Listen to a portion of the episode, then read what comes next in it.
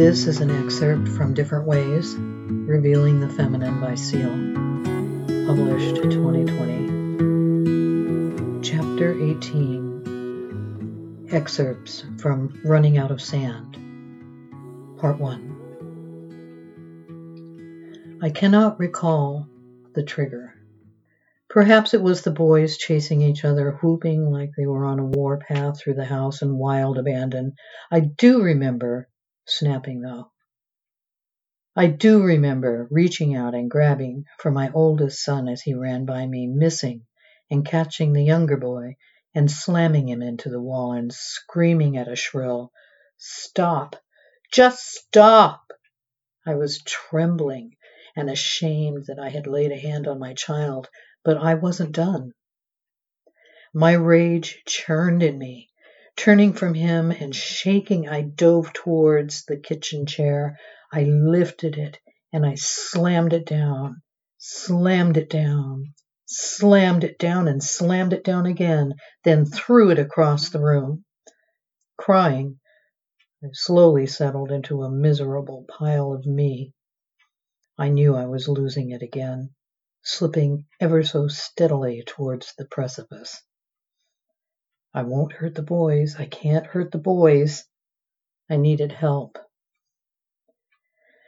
The only help I knew about was in the form of a counselor I had seen as a teen when I was sent to her as an incorrigible weeper.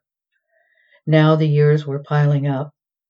Nervously, I looked her up to find she still had a practice and I made an appointment.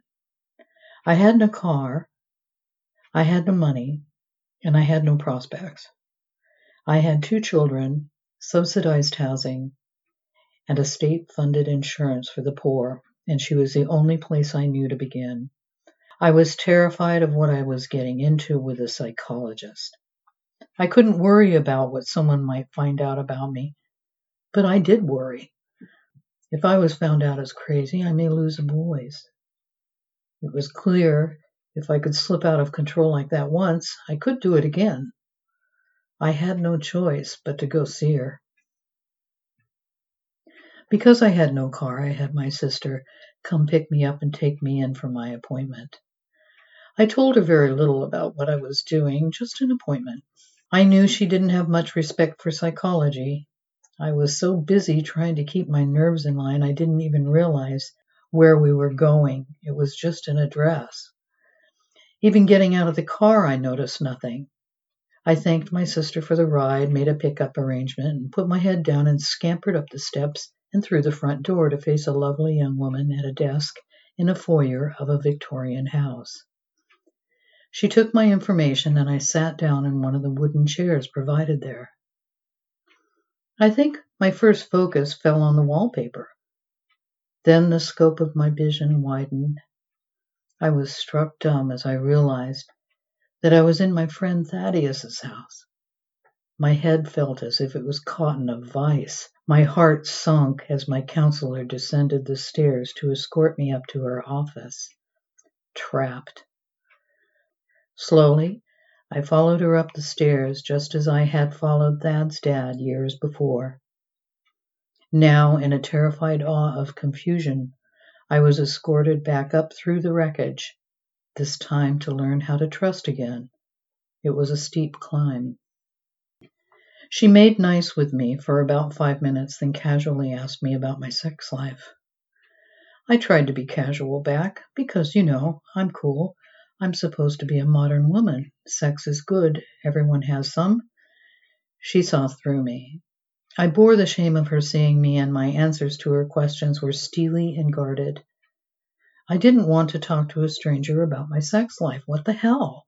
Can't we joke it up a bit, ease the tension? Psychologists are so annoying with their relentless probing. Finally, I admitted to her that I had been in this house before. I spent a good deal of my high school years partying here. And eventually, before my hour was up, I admitted, pointing, that I was raped in the room just on the other side of that wall. What I didn't say until much later was that I felt that I deserved it. She sat back and cocked her head and without skipping a beat said, Well, I guess we know why you are here. Setting down the chains. My years with being counseled at Ecce were life changing. I learned an entire new language with the help of being witnessed by friends I made there. I picked my way through the script I was given and the one I made up to compensate for what I didn't understand. I developed a new place and a language for myself in the world. One that didn't involve my being constantly berated and terrified. I learned how to be gentle with myself and with my sons. I learned how to make new choices take responsibility, trust, open up.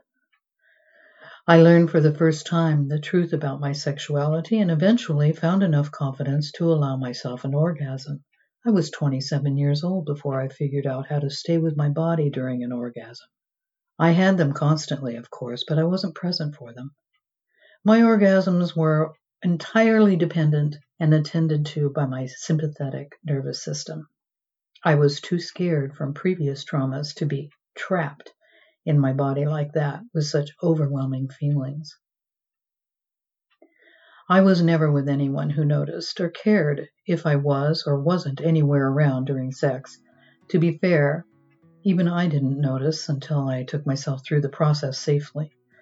Sadly, if anyone got that close to me, I had to leave my body to be with them. It was the price I paid for intimacy and to be touched. I had this power returned to me in the very house where I left it.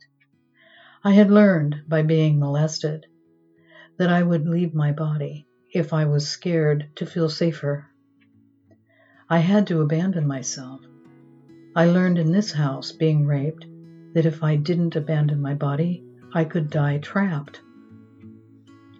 It took a village, and it is hard not to give an appreciation in considering the different means of healing and a universal power at work in a life when you consider my journey to this door in this way. Thank you for listening.